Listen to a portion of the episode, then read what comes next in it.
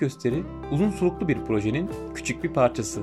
Hayatın her gün yeniden yazılan bir gösteri olduğu bu dünyada iktidar peşinde olanları değil, iktidar odaklarına rağmen kendilerine alternatif bir yol çizenleri sizlerle buluşturacağız. Bu yolculuğumuza Rasim Özgür Dönmez ile birlikte birbirinden değerli ve farklı konuklarımız bizlere eşlik edecek. Keyifli dinlemeniz ve hayattan keyif almanız dileğiyle.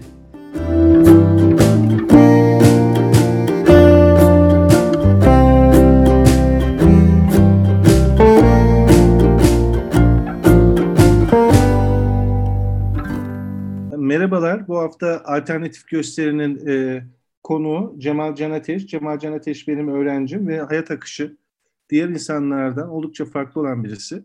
Onun neden olduğunu e, kendisi anlatacak. Kendisi fotoğrafçı aslında kamu yönetim bölümünden mezun ama e, fotoğrafçılığı e, bir meslek olarak seçti. Bu fotoğrafçılık macerası aslında kendisini de bir şekilde kendisini de anlatan e, yani kendi hayat hikayesini de anlatan bir durumu var. O, bunu ben daha açıklamayayım. Kendisi şu soruyla başlayayım. Cemal biraz kendinden bahsedebilir misin? Ee, hocam merhabalar. Öncelikle e, çok onur duydum. E, Alternatif Gösteri'nin yeni ayağı olan bu podcastlerde beni de konuk olarak aldığınız için çok teşekkür ediyorum öncelikle. Çok teşekkür ederiz. E, 85 yılında Ankara'da doğdum. Ankara'da büyüdüm. Sizin de dediğiniz gibi İzzet Bahçeli Üniversitesi Kamu Yönetimi mezunuyum. 2008 yılında mezun oldum. Devamında siyaset bilimi yüksek lisans yaptım. Hatta tez çalışmasında sizinle başlayıp daha sonra farklı bir hocaya geçmek durumunda kaldım. Okuldan dolayı falan böyle garip durumlar olmuştu hatırlarsanız. Daha sonra fotoğrafçılık ve kameramanlık bölümünü bitirdim. Üniversitede de son böyle son yılında, son senemde bir teknoloji mağazasında satış biriminde çalıştım. İşte yüksek lisans yaparken bir çağrı merkezinde çalıştım. Ee, daha sonralarında da bir 6 yıllık bankacılık deneyimim oldu. Ee, ama 2017'den bu yana işte sohbetimizin de ana konusu olan e, en keyif aldığım işi yapıyorum. Tamamen fotoğrafçılık yapıyorum. E, Birçok farklı alanda da fotoğraf çalışmaları yürütüyorum. Başka sorular soracağım ama bankacılık yaparken ne hissettin? Yani ne hissediyordun? Yani ee, nasıl nasıl bir dünyan vardı o zamanlar? Şöyle birazcık hep aynı şeyi yapmaya başladığım bir dönem olmuştu. Yani hani 6 yıllık bir bankacılık deneyimim oldu ve işte tamamen yüksek lisans tezimi yazarken başvurduğum bir iş. İşte 7 ay sonra beni çağırdılar, girdim, çalışmaya başladım falan. Bir döngünün içine girmeye başlamıştım. Yani işte para kazanmaya başlıyorsunuz, üniversiteden mezun olmuşsunuz. Belki o an hani kurumsal bir hayata geçiş yapmışsınız. Bu gerçekten hani o an yeni mezun, üniversiteden mezun olan birine çok böyle güzel gelebiliyor. Ama daha sonra zamanla işte bu işin bana uygun olmadığını vesaire anladım ve farklı şekilde çalışmalara başladım. Aslında hobim olan fotoğrafçılık daha sonra mesleğim haline geldi. O zaman bir eksiklik hissediyordun değil mi? Şeyde bankacılıkta. Yani çünkü herhalde yani şöyle ben hiç bilmiyorum ama insan herhalde değil mi bir mekanik bir döngü içerisine giriyor herhalde değil mi?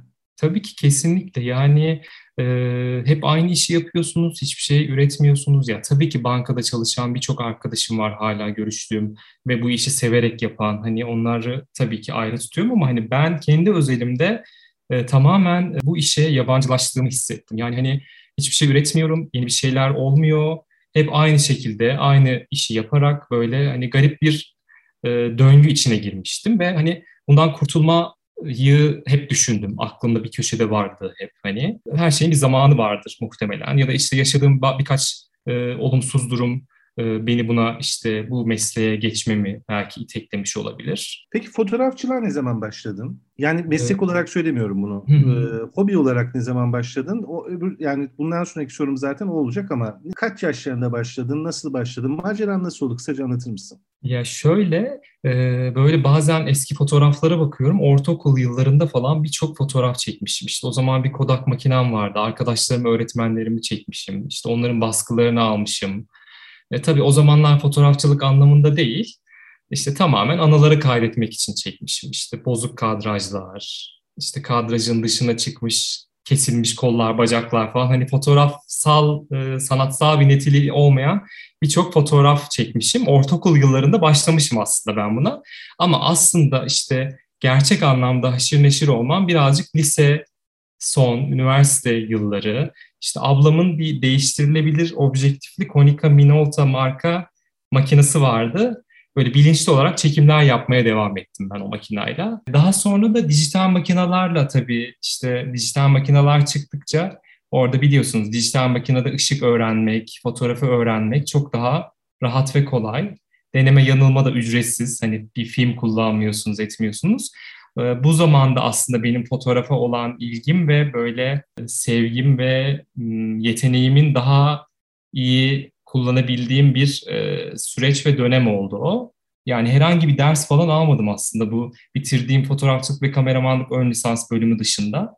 E, herhangi bir e, böyle özel ders, kurs vesaire almadım. Tamamen kendi çabamla ve kendi hobimi geliştirmemle bu e, zamanlara kadar geldim. Cemal şeyi soracağım. Sen sadece fotoğrafçılık da değil değil mi? Mesela bizim seninle yapmaya çalıştığımız karikatürle ilgili bir tezdi. Yani sanatın herhalde birkaç dalıyla ilgileniyordun değil mi? Yani e, karikatür, fotoğraf aslında bunlar hepsi birbirini tamamlayan şeyler gibi geliyor bana. Evet ya aslında müzikle de çok ilgiliydim ben. Lise yıllarında falan böyle bayağı iki yıl falan ders aldım. Hacettepe Konservatuvar'dan, Gazi Müzik'ten, işte solfej dersleri, bona dersleri, işte yan flüt dersi. O zamanlar baya böyle barok eser falan çalıyordum. Yani hani e, aslında böyle sanatın müzik yönünden de böyle e, çok fazla isteğim ve üniversite dönemlerinde müzik okuma isteğim çok vardı. İki yıl sınava girdim, kazanamadım. İkinci yıl artık dedim ki bir tercih yapayım ve üniversiteye başlayayım artık deyip ve hani o şekilde kamu yönetimi tercih ettim ve e, bu şekilde kamu yönetimi okumaya başladım aslında. Ee, öyle değişik bir maceram da vardı lise yıllarında müzikle ilgili. Aslında değil mi sosyal bilimlerde de en bu sanata yakın olan ben, bana kalırsa bölümlerden bir tanesi diye düşünüyorum ben şeyi, evet. e, kamu yönetim bölümünü. Peki meslek olarak nasıl seçtin? Yani ben onu biliyorum ama yani bu şeyi anlatırsan, e, süreci anlatırsan çok sevinirim. Ya daha aslında yani burada bence meslek olan yani insanın bir insanın meslek seçmesiyle ilgili birkaç bir şey söyleyebilirim belki. Hani e, ya mesela çocukken, gençken tam olarak hani insan böyle öz bilincini falan ortaya koyamıyor. Yani kararlarında direkt hani aa ben bunu seviyorum ve bunu yapmalıyım diyemiyoruz. Hem ne bizim ülkede ne işte aile yapılarımız ne maddi imkanlar belki buna izin vermiyor. İşte kişinin kendi yeteneklerini, becerilerini keşfetmesi yani bu süreç aslında çok sağlıklı olmadığından dolayı hep böyle bir sanki bir ezberi yerine getirmeye çalışıyor gibiyiz. Yani işte okulumu bitireyim, işe gireyim, maddi olanaklarım artsın. Hani ben de öyle yaptım aslında. İşte sonucunu düşünmeden aman artık ne okuyorsam okuyayım. Sonra bakarım. Sonra yatkın olduğum şeyle haşır neşir olurum. Ya da işte hayallerimi gerçekleştirebilirim diyorum. Dedim. Ama işte sonra eğer bu durumdan sıyrılmasaydım ben aynı şekilde bankada çalışmaya devam ediyor olacaktım. Bazı riskleri göze almak gerekiyor bunun için ve bu şekilde bir meslek seçimimi, meslek tercihimi değiştirmiş oldum ben. Ya aslında hani fotoğrafçılığı ben meslek olarak seçtim diyemem. Yani ben meslek olarak seçmedim. Ama işte devamlı kendimi fotoğrafla ilgili bir şey okurken buldum. Devamlı fotoğraf çekiyorum. İşte teknoloji gelişiyor. Yeni makineler alıyorum, kullanıyorum. Tamamen hobi üzerine yoğunlaşıyordum. Daha sonra da hobim mesleğe dönüştü. Yani aslında hep kendi doğal döngüsü içinde gelişti bunlar. Bankada çalışırken aynı zamanda da e, bu yani profesyonel demeyelim ama yani bu işten e, bir şekilde para da kazanıyordun herhalde değil mi? Evet şu, şu anki kadar yoğun bir şekilde çekim tabii. yapmıyordum tabii ki. Yılda 3-4 çekim yapıyordum banka zamanlarında. Hatta bu da e, yani bankacılık dönemlerinde benim için bir probleme dönüşmüştü. Hem banka tarafından hem benim tarafından. Yani aslında o zamanlar beni üzen bir problem oldu bu. Ee, ama hayatımda da aslında güzel bir kırılma noktası oldu. Yani işte bankada çalışırken farklı bir iş yapamazsın. Aslında ben farklı bir iş yapmıyorum. Hep yakın ailemi, arkadaşlarımı, Aa Cemal sen fotoğraf çekiyorsun bizi de çekersin falan deyip hani e, hani böyle yeteneğin bir yönde olursa ve insanlar çevrendeki insanlar senden bir şeyler isterler mesela bununla ilgili. Hep genelde benim böyle oldu. E, ve bundan dolayı hani yavaş yavaş bir portfolyo oluştu. E, normal sanat fotoğrafları, sokak fotoğrafı haricinde, portre fotoğrafları haricinde düğün portfolyom oluşmaya başladı. Ve hani bu şekilde de gerçekten yavaş yavaş aslında mesleğimin değişebileceğini aklımın bir köşesinde böyle e, yerleşmiş olarak buldum kendime. Öyle söyleyebilirim. Ama bu arada şey söyleyeyim. Cemal benim düğün fotoğrafımı, kız kardeşimin düğün fotoğrafımı ve benim derlediğim, e, çok sevdiğim bir kitabımın da kapağını Cemal yaptı. E, o evet. kitabı da söyleyelim Gendered Identities diye. Yani çok güzel bir kapaktır. Ben çok beğenirim yani şahane bir kapak. Peki Cemal şey diyeceğim yani hayatında evet bu mesleki anlamda kırılmalar oldu ama bunun haricinde hayatının genel bağlamında kırılmalar oldu mu bunun haricinde? Ve o kırılmalar bu meslek seçimdeki kırılmalarla e, şey yaptığın zaman, kıyasladığın zaman kadar büyük kırılmalar mıydı? Şöyle yani bankadan sonra işte tabii ki bu garanticilik yapısı var ya ailemizde ve bizde biz de böyle büyüdük. Hani garanti meslek, işte sigortası olan meslek, o olan meslek falan diye. Ve hani bu gerçekten bende çok böyle gelgit olmuştu o istifa döneminde. Yani hani bir gün kalkıp istifa edeceğim diyordum. Ertesi gün ya edemem nasıl işte ben yeni müşterilere ulaşacağım, nasıl işte e, müşteriler bana ulaşacak falan hani. E, bu tarz bir böyle çekingen çok fazla vardı çekincem ve hani e, dolayısıyla bu hem bankada yaşadığım problem hem e, sonrasında gelişen olaylar aslında benim için bir uyanma oldu yani. Neden ben sevdiğim işi yapmayayım dedim. Neden hobim bir mesleğe dönüşmesin? Ve hani sadece kendim için değil başkaları için de fotoğraf çekmeliyim dedim. Ee, ve hani başkaları için de fotoğraf çekerken işte iyi fotoğraflar üreterek bundan duygusal olarak da besleniyorum zaten. Ve hani çekim sonunda gün sonunda elimde güzel fotoğraflarla döndüğümde benim için en tatmin edici anlardan biri oluyor bu. Gayet hani severek yaptığım, keşke daha önce aslında başlasaymışım dediğim bir meslek oldu benim için bu fotoğrafçılık. Cemal şey soracağım. Ee, yani senin için iyi fotoğraf nedir acaba? Yani yani şöyle söyleyeyim. Sen iyi bir fotoğrafçısın bana kalırsa ama e, yani para kazan mesela düğün fotoğrafçılığı için konuşuyorum bunu. Hı hı. Senin için iyi fotoğraf nedir? Yani e, karşı tarafı mutlu etmek mi? Yani niye bakıyorsun mesela bir fotoğraf çekerken? Yani düğün fotoğrafında. Ya şöyle benim için aslında o an çok önemli düğün fotoğrafında. Ya yani belgesel düğün fotoğrafçılığı diye bir oluşum var artık. Yani hani o anın fotoğrafı işte bir an var. O anı bir an önce böyle bir kareye hapsetmek istiyorum. Yani bu genellikle düğün hikayesi dediğimiz durumlarda tüm gün böyle çiftle birlikte çekim yapıyorum. İşte onların hazırlık aşamalarından düğün sonuna kadar bir takım anlar yaşanıyor. Ben işte o anı bir an önce kareye hapsetmek istiyorum. Aslında hapsederken de özgürleştiriyorum diye düşünüyorum bir yandan. Yani o an yaşanıyor, geçiyor ama ben deklanşöre bastığımda o anı özgürleştirmiş oluyorum. Yani o an artık sadece o kişiye bile ait olmuyor. Fotoğrafın bir parçasına dönüşüyor. 5 yıl sonra da, 10 yıl sonra da, 50 yıl sonra da o fotoğraf karesi kalıyor. Dolayısıyla benim için aslında fotoğraftaki bu beni cezbeden e, orada olan bir ifade olabilir, bir mizansen olabilir e, ve hani o an onu hemen fotoğraflama isteği duyuyorum. Ve düğün anlarında da genelde düğün fotoğraflarında e, doğallık ön planda olsun istiyorum, müdahalesiz fotoğraflar olsun istiyorum. E, işte yüzlerdeki gerçek gülümsemeler ya da belki hüzün. Ya işte bu yüzden e, fotoğraf çekerken bu klişe poz verdirme işine de pek girmiyorum. Ya tabii ki hani sonuçta çiftlerim var ve onların istekleri var, onların tarzları var. Bu tarzda çalışmalar sergiliyorum ama tabii ki kendi tarzımı da bununla karıştırarak hani bir fotoğraf üretmeye başlamış oluyorum ve tüm gün böyle bir sürü an dondurmuş oluyorum. İşte bu genellikle insanın başrolde olduğu düğün ve portre çekimlerinde bu belgesel nitelikte ve işte kurgusaldan uzak bir çekim gerçekten çok keyifli ürünler ortaya çıkarıyor. Hani bunu daha sonrasında hem düzenleme aşamasında hem çiftlerimdeki iletişim ve hani geri bildirimlerim hep bu anların çok daha güzel olduğunu, pozlamaların, habersiz olan fotoğrafların daha böyle nitelikli ve sevilen fotoğraflar olduğunu hep geri bildirim olarak alıyorum. Peki Cemal şey soracağım. Gün, yani gündelik yani çok geziyorsun ben görüyorum seni şeyden Instagram'da. Oralarda ne, ne çekiyorsun? Onu, yani onu evet ticari olarak yapmıyorsun ama e, benim gördüğüm daha çok kent resimleri, gittiğin mekanların resimlerini daha fazla çekiyorsun değil mi?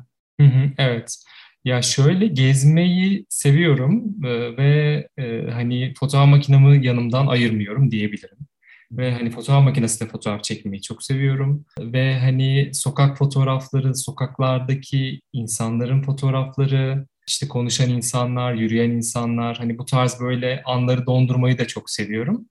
Ve e, bu da beni aslında düğün fotoğrafçılığının dışında besleyen, sanıyorum asıl besleyen de bu. Yani beni tatmin eden, yani sonuçta ben düğün fotoğrafçılığından ve düğün videografisinden para kazanıyorum ama e, beni de besleyen ve işte ne bileyim ufak minik sergilere fotoğraf yollamalarım, işte çektiğim fotoğraflar falan hani e, gerçekten asıl bunlar beni besleyen şeyler oluyor ve düğün fotoğrafçılığına geçişimi sağlayan asıl temel işte çekimlerim, beni geliştiren çekimlerin de bunlar olduğunu düşünüyorum hep. Peki şey mi, bu çektiğin çiftlerdeki çiftlerin o günkü ruh hali senin fotoğrafını etkiliyor. Mesela gıcık olduğun çiftler oluyor mu? ee, şöyle, gıcık olduğum çift olmadığı öncelikle onu söyleyeyim. Yani çünkü biz yani fotoğrafçılar o günün kurtarıcısı olabiliyoruz. Çünkü tüm gün onlarla birlikte yanlarında olan e, birisi olarak e, ve hani onların böyle o gün işte herhangi bir ihtiyacı olduğunda koşturan, e, eksikliğini tamamlayan, "Aa şunu şöyle yapalım, saçın böyle olsun, çiçeğin böyle olsun." diyen biri var ve hani e, tabii ki onların böyle e, ruh hali önemli, e, fotoğrafa yansıyor, yansıyabiliyor ama hani fotoğrafladığım şey bir insan, bir canlı ve hani dolayısıyla tüm duygular insanlara ait. Ve o duygular zaten oradalar ve ben onu yakalamak istiyorum aslında. Mesela bunu nasıl açıklayabilirim? İşte böyle hani hep iyi fotoğraflar olsun, hep eğlenceli fotoğraflar olsun derdinde değilim aslında ben. Şunu merak ediyorum Cemal. Mesela o gün çiftlerden biz çok agresif. Hı hı. Çok gıcık yani anlatabiliyor muyum? Ne yapıyorsun o zaman? Yani o seni etkiliyordur ister istemez değil mi? Yani... Ya etkiliyor tabii ki. Hatta böyle sonuçta ben bugüne kadar birçok çift çektim ve bir çiftimde e, çekime başladığımızda yani başladı geldiklerinde çekime işte gelin ağlamıştı. Önceden ağlamış belli. Ya dedim ne oldu iyi misiniz ne yaptınız falan filan. Hani o an böyle dedim ki bak bütün fotoğrafların böyle üzgün ve hüzünlü çıkacak. Hadi siz bir öyle 10 dakika konuşun barışın falan dedim böyle. Hani çünkü sonuçta fotoğraf çekim için buluşmuşlar. Akşam bir organizasyon var falan hani e, çok garip bir durum. Hani o an kurtarıcı olmak zorundasınız ve e, tabii ki o günü ve o anı kurtarmaya çalışıyorsunuz. Ya agresiflik bana karşı bir fotoğrafçıya karşı bir agresiflik açıkçası bugüne kadar yaşamadım. Ama hani Peki o çift boşandı mı sonra Cemal? E, boşanmadılar. Çocukları var. E, çok iyi vallahi çok güzel. ya hayır düşünüyorum çünkü oluyor. O gün e, yani o ilk gün yani o evlilik günü gerçekten şey insanların hengame içerisinde olduğu aslında baktığın zaman bir organizasyonu, büyük bir organizasyonu yönettiği bir şeyden bahsediyoruz. Ve stressiz olmaları da e, mümkün değil aslında bakarsan. Ve bu stresle baş edebilme biliyorsun kişiden kişiye göre de değişiyor.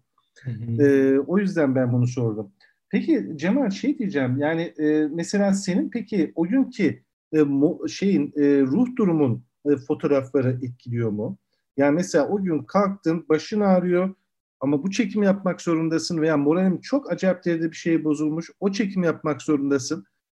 E, bu fotoğrafı şey yapıyor mu? Yani senin bu fotoğraf performansını etkiliyor mu? E, çıkan sonuçlarda tabii ki yani o gün birçok fotoğraf çekiyoruz ve hani gerçekten e, bunu bazen düşünüyorum. Yani o gün bir şey olsa ikame yok. Yani hani tabii ki fotoğrafçı arkadaşlarım var ama sonuçta çift benimle anlaşmış, benimle çekim yapacak, her şey ona göre ayarlanmış. Hani gerçekten aslında o gün e, çok büyük bir değer var orada. Yani hani işte sabah kalktığımda mutsuz olabiliyorum, atıyorum çekime gideceğim, canım istemiyor olabiliyor ama e, fotoğraf makinesini eline aldığın ve çift karşına geçtiği anda bence belki bir profesyonellikten kaynaklı, belki işimi sevmemden kaynaklı ve tamamen o an yaşadığım her şeyi unutup onlara odaklanıp ve e, işte kurguysa kurgu çekime, ya da işte bir düğün anıysa ya da işte düğün günüyse direkt zaten yaşanılan belgeleri donduruyoruz, yaşanılan anları donduruyoruz, belgeliyoruz.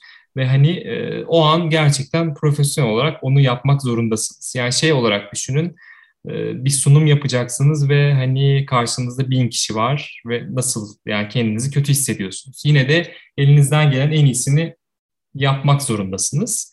Bunun gibi aynı hani her şeyi unutabiliyorsunuz böyle o anda ve en iyi şekilde fotoğraflamaya çalışıyoruz. Tabii ki hani zaman zaman mutsuz ya da işte e, ışığınızın ya da ne bileyim o anki elektriğinizin tutmadığı anlar olabiliyor ama hani çekimin ilerleyen dakikalarında bu tamamen e, geçiyor.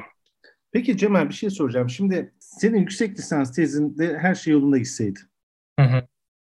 Tamam mı? Ee, oradan doktoraya geçseydin. Evet. Bulunduğun bankada da her şey müthiş olsaydı. Hı hı. Sen bu fotoğrafçılık meselesinde hobi olarak devam ediyor olsaydın. Hı hı. Ne gibi farklılıklardı bugünkü, ne gibi farklılıklar olurdu bugünkü hayatından? Yani daha mı mutlu olurdun, daha mı mutsuz olurdun? Yani bir şey yapalım, bir muhasebe yapalım, onu merak ediyorum ben. Hı hı. Ya şöyle, aslında yüksek lisans tezimi ben hani bitirdim, mezun oldum yüksek lisanstan. Ee, ama e, doktoraya devam etmedim, edemedim. İşte doktora programı açılmadı e, benim dönemimde, bizim okulda. E, Ankara Üniversitesi'nde ben radyo, televizyon, sinemada doktora bölümünde özel öğrenciliğe başladım bankada çalışırken. E, dört ders aldım.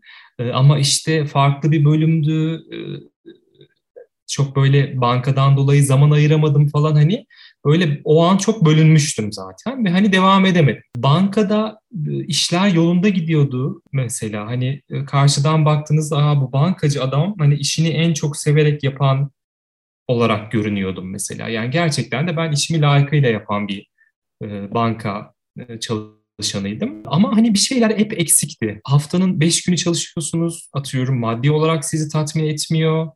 E, aynı zamanda hani böyle aklınızda üniversite yıllarında da olmadığınız bir meslektesiniz. Bir an kendinizi bankada çalışıyor olarak buluyorsunuz. Yani. Hayal kuramıyordun değil mi banka esnasında? Ya tabii hiç zaten hani yüksek lisans yaparken de öyle bir amacım yoktu. Yani son anda bir başvurmuştum bir arkadaşım bankada çalışmaya başlamıştı. Aa ben de başvurayım ne olacak işte bir iki yıl çalışırım falan diye mesela hani hep hep öyle başlar şeyler ama o döngünün içine girip o döngüde devam ederseniz ve hani bir şekilde buna karşı çıkmazsanız ya da sizi şartlar bunu karşı çıkmaya sevk etmezse o zaman zaten tamamen hani o döngünün içine girmiş ve sevmediğiniz bir mesleği yapıyor oluyorsunuz. Fotoğrafçılık kesinlikle yani keşke ben daha önce yani bankaya hiç girmeyip çok daha önce keşke başlayabilseymişim e, dediğim bir meslek oldu benim için. Çünkü kendi işimi yapıyorum, boş zamanım var, sevdiğim... Hayal kurabiliyorsun değil mi? Ben şimdi seni izliyorum Instagram'da.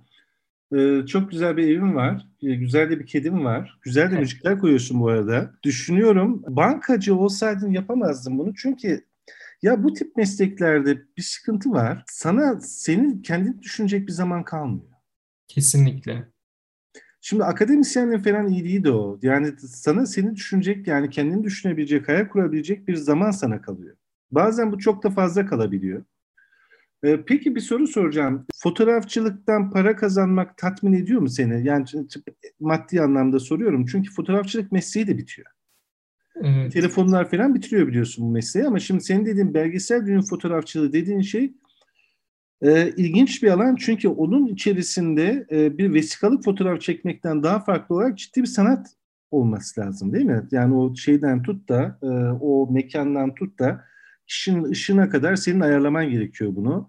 Ve senin bir aslında o e, çift hakkında bir hikaye yaratman geliyor, gerekiyor kafanda.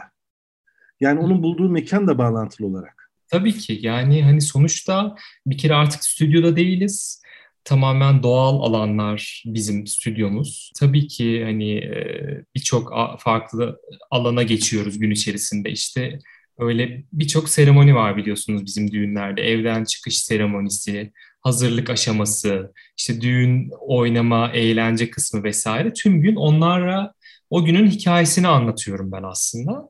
Ve hani bu aslında beni besleyen de bir şey ve e, birçok çifte güzel anılar bırakıyorsunuz. Ve tabii ki maddi olarak e, bankadan çok çok daha fazla e, rahat ettiğim bir e, mesleği yapıyorum. Yani hani daha fazla boş zamanım, daha fazla boş zaman demeyeyim de daha fazla kendime ayırabileceğim zamanım var bir kere. En önemlisi bu benim için. Hani bunu sizin de dediğiniz gibi gerçekten hani bankacılıkta ne bileyim işte kamuda vesaire hani bu tarz işlerde çok fazla yapabileceğiniz bir şey değil bu. Hatta klasik fotoğrafçılıkta da yapamazsın bence. Kesinlikle Çünkü, yapamazsınız. Yani hepsi kapanıyor biliyorsun yani birçoğu kapanıyor. Evet zaten artık o stüdyo mantığıyla fotoğraf çekenler birazcık daha böyle farklı, onlar artık birazcık daha sistematikleşmiş ve tamamen böyle seri üretim gibi işler yapan hani fotoğrafçılar. Ee, ama hani biz daha ben daha farklı e, işler yapmaya çalışıyorum. Hani e, işte çifti tanıyorsunuz, onların isteğine göre bir plan yapıyorsunuz ve birlikte her şeye karar veriyorsunuz. Hani bunu e, tüm fotoğrafçılar sunmuyor. Ve hani bu da gerçekten hani benim gibi belgesel fotoğraf çekmeyi seven fotoğrafçıların yaptığı bir şey. Ve hani çok daha tatmin edici oluyor kesinlikle. Cemal başka bir soru soracağım. Yani düğün fotoğrafçıları var tabii. Yani mesela bazılarını görüyorum ben. Mesela Bolu'da da vardı. Şey gidiyor, e, Abant'a gidiyor veya ne bileyim oradaki başka bir göl kenarına gidiyor. Çiftlerden birisi ayakkabısını, çorabını çıkarıyor, paçasını sıvıyor. Ondan sonra suyun içerisine giriyor. Ne bileyim gelin de o şekilde giriyor. Yani çok gayri estetik bir hal oluşuyor. Yani e, düğün fotoğrafçısı müdahale etmiyor mu böyle bir durumda? Yoksa düğün fotoğrafçısının kendi kurgusu mu oluyor bu? Eğer gerçekten kendi kurgusuysa da korkunç bir kurgu olarak ben düşünüyorum bunu. Bu biraz anlatsana ya bu niye niye böyle yapıyorlar? Yani şunu merak ediyorum. Düğün fotoğrafçısı var, düğün fotoğrafçısı var. Ee, herhalde biraz düğün fotoğrafçısına kendisini geliştirmiş falan birisi olması mı gerekiyor? Yoksa çiftin isteğini kıramıyor da bu, bu düğün fotoğrafçısı böyle mi çekiyor bu fotoğrafları? Ya her ikisi de geçerli aslında. Hani çift e, iste istiyor olabilir. Fotoğrafçı da hadi böyle bir fotoğraf çekelim de diyor olabilir ama hani birazcık artık rasyonelite olması lazım. Yani sosyal medya evet herkes birbirinden bir şeyler görüyor sırf orada paylaşım yapmak için fotoğraf çektiren ve e, bunu sergileyen birçok çift var. Hani sonuçta biz de oradan para kazanıyoruz, işte sosyal medya kullanıyoruz, oradan e, çiftlere ulaşıyoruz vesaire. Hani bu bir döngü olarak nasıl söyleyeyim? Yani hani bir furya aslında. Ve hani son zamanlarda birazcık daha artık o tarz istekleri olan açıkçası çiftler bana denk gelmedi ve ben de zaten böyle bir şey çiftten istemiyorum. O birazcık da böyle dediğiniz gibi hani e, fotoğrafçının hitap ettiği, de, hitap ettiği doğru mu onu bilmiyorum şu anda ama hani fotoğrafçının böyle tarzının zaten zamanla oluşmasıyla bu tarz çekimleri de yapmamış oluyor aynı zamanda. Yani hani bu tarz tabii ki fotoğraf çeken birçok fotoğrafçı var ama hani onlar artık o şekilde fotoğraf isteyen e, kesime e, hizmet sundukları için bu tarzla devam edenler var ama hani açıkçası ben o tarz bir çekim yapmıyorum şu anda. Peki Cemal başka bir şey daha soracağım. Son iki sorum sana. Bunlardan bir tanesi şu. Beş sene sonra eğer herhangi bir şeyden ölmezsen yani ölmezsek yani çünkü her an her şey olabiliyor biliyorsun Covid şu bu falan. Hı. Mesleki anlamda ne yapmak istiyorsun yani hayalin ne? Yani bunu, bunu daha geliştirmek istiyor musun bu yaptığın mesleği? Ya şöyle aslında sadece düğün fotoğrafı çekmiyorum. Daha çok düğün fotoğrafı paylaşıyorum. Birçok alanda fotoğraf çalışmalarımı yürütüyorum. Ama hani yurt dışındaki düğün fotoğrafları çok fazla ilgimi çekiyor ve hani izliyorum. Ya belki bizim kültürümüzden daha farklı olduğu için bize daha cezbedici geliyor. İşte her şey çok doğal. Tamamen doğallıkla kurgulanıyor her şey. E, bu tarz hani yurt dışı çekimleri, yurt dışına birkaç böyle e, yabancı düğünler fotoğraflamayı çok isterim. Düğün fotoğrafı. Sen yaptın galiba değil mi? Polonya'da herhalde böyle bir şeyin oldu herhalde diye. Evet bir kere yaptım. Onun haricinde sonrasında olmadı. Bir kere de bir gezim sırasında Sicilya'da bir düğüne rastladım. E, kilise düğünüydü tamamen düğün anına denk geldim. İşte damat önden gitmişti, gelin babasıyla yürüyordu. Tam o böyle anlar ve ben onları fotoğraflamaya başladım. Yüz fotoğraflık falan bir seri oluştu bu ve bir gün beni sözlükten bir çift buldu İstanbul'da 2016 ya da 2017 yılında. İstanbul'da Taksim'deki San Antoine Kilisesi'nde bir nikah olacak ve ben onlara bu fotoğrafları attım. Hani ben işte Sicilya'da bir gezi sırasında fotoğrafları çekmiştim falan diye. Çok hoşlarına gitti ve hani beraber çalışma fırsatı bulduk. Gerçekten hani zaten seremoniler farklı falan hani böyle çok böyle beni besleyen bir çekim olmuştu ve ya öyle yani şey çekim sonunda işte izleyiciler arasından biri gelip ya o kadar çok böyle sağa sola gittiniz ve fotoğraf çekmeye çabaladınız ki dedi hani hayran kaldık size falan dedi. Yani gerçekten böyle her an her köşeden böyle çekmeye çalıştığım bir çekim olmuştu. Web sitemde de bir blogda mevcut fotoğraflar. Ee, gerçekten hani e, bu tarz şeyler hani farklı yerlerde farklı şeyler çekmeyi e, düğün fotoğrafı olsun ya da olmasın çok seviyorum, çok istiyorum. Hani bu tarz şeyler yapmayı istiyorum ileride. O çok güzel. Son sorumu soracağım. Şu anki hayatını yani bize anlatacak olsan e, kendini nerede, kiminle, ne zaman fotoğraflardın? Bir kere kesin kravatım olmazdı fotoğrafta. Sanıyorum sorunun tam olarak cevabı bu.